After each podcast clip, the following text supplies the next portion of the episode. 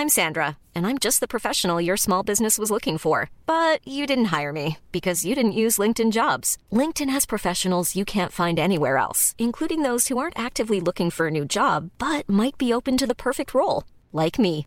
In a given month, over 70% of LinkedIn users don't visit other leading job sites. So if you're not looking on LinkedIn, you'll miss out on great candidates like Sandra. Start hiring professionals like a professional. Post your free job on linkedin.com/people today. It's that time of the year. Your vacation is coming up. You can already hear the beach waves, feel the warm breeze, relax, and think about work. You really, really want it all to work out while you're away. Monday.com gives you and the team that peace of mind. When all work is on one platform and everyone's in sync, things just flow wherever you are. Tap the banner to go to Monday.com.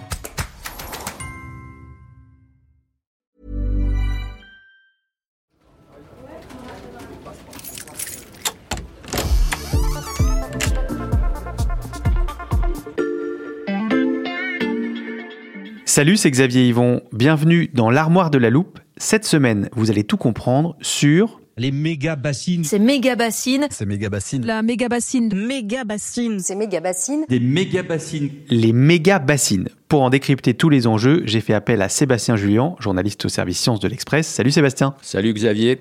Quand j'entends méga bassine, je visualise un grand réservoir rempli d'eau, c'est bien ça? Oui, c'est ça, hein, un réservoir d'eau artificiel, plastifié, imperméable, mais pouvant s'étendre quand même sur plusieurs hectares. Alors, pour préciser, hein, euh, les plus gros atteindraient la taille d'une dizaine de terrains de football, Mhm. et en volume d'eau, ça représente l'équivalent de 300 piscines olympiques quand même. Ah oui, on dit pas méga pour rien, mais Sébastien, les réservoirs d'eau, il me semble que c'est pas nouveau. Tout à fait, on a déjà des barrages, on a des retenues collinaires alimentées par le ruissellement, Mhm. mais là, ces projets sont différents. Ce sont des bassins dont l'eau est puisée dans les nappes phréatiques, et c'est un concept assez récent. Et c'est donc ça qui provoque l'opposition aux méga bassines de la part de certains agriculteurs et d'associations, notamment dans les Deux-Sèvres. Alors oui, mais ce n'est pas la seule raison. On parle aussi d'un problème d'évaporation Mhm. euh, de l'eau stockée en surface. Et puis au-delà du sujet de la gestion de l'eau, il y a des questions plus sociétales. Par exemple, l'accaparement de l'eau par certains agriculteurs, c'est-à-dire ceux qui profiteraient de la bassine, Mhm. ou encore le fait euh, d'encourager le modèle agro-industriel, Mhm. parce que ces bassines profiteraient à la culture de maïs, qui sert ensuite pour l'alimentation de l'élevage intensif. Donc ce sont de vraies questions, mais qui ne remettent pas forcément en cause le principe des bassines. On va se concentrer sur les arguments concernant la gestion de l'eau. Les inquiétudes à propos des nappes phréatiques sont-elles justifiées? Alors, bon, toucher la nappe phréatique, ça fait peur à tout le monde, Mhm. c'est normal. Mais regardons le système qui est proposé. Alors, le principe, c'est que pendant l'hiver, euh, tu puises dans la nappe pour Mhm. euh, remplir la bassine, donc en plus de l'eau de pluie naturelle. Et en hiver, normalement, il pleut beaucoup. Il y a donc théoriquement de quoi se servir dans la nappe. Mhm. On peut d'ailleurs installer des capteurs pour le vérifier, c'est pas très compliqué. Et puis il faut pas oublier que les agriculteurs vont aussi avoir des contraintes. Ils pourront pas faire n'importe quoi et le but par exemple d'arriver à réduire de 70% les prélèvements dans la nappe l'été. Et si ça va pas, eh bien on pourra arrêter ou diminuer le remplissage de la bassine. Donc Prélever de l'eau de cette manière paraît rationnel. Hmm. Il faudra bien sûr regarder au cas par cas et surtout s'assurer qu'à la fin de la période humide, Mhm. les nappes ne soient pas trop impactées. Et pour la question de l'évaporation? Alors, comme dans une piscine normale, on peut s'attendre à perdre, oui, une partie de l'eau. Mhm. Les estimations varient parce que ça va dépendre de la surface du bassin, des températures de l'air. Donc, certains parlent déjà de 20% du volume d'une bassine. Mais pour d'autres, c'est un faux problème parce que ces réservoirs pourraient aussi servir pour accueillir des panneaux photovoltaïques flottants, par exemple. Mm.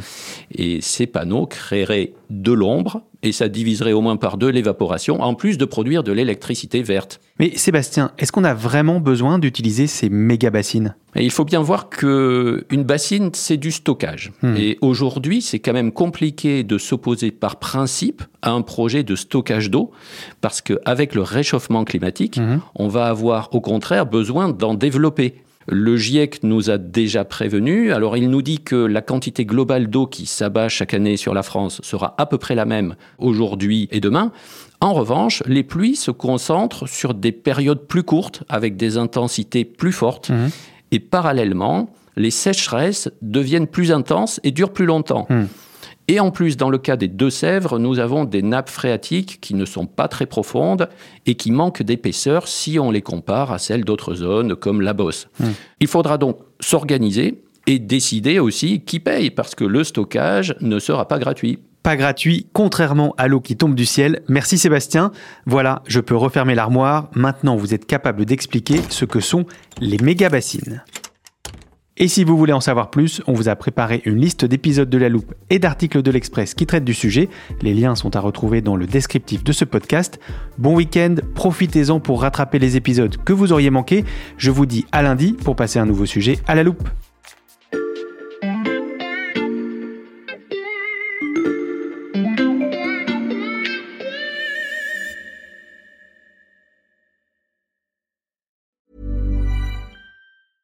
Hey, it's Paige DeSorbo from Giggly Squad. High quality fashion without the price tag. Say hello to Quince.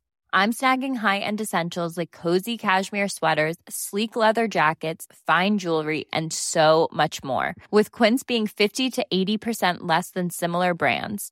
And they partner with factories that prioritize safe, ethical, and responsible manufacturing. I love that. Luxury quality within reach. Go to quince.com slash style to get free shipping and 365 day returns on your next order.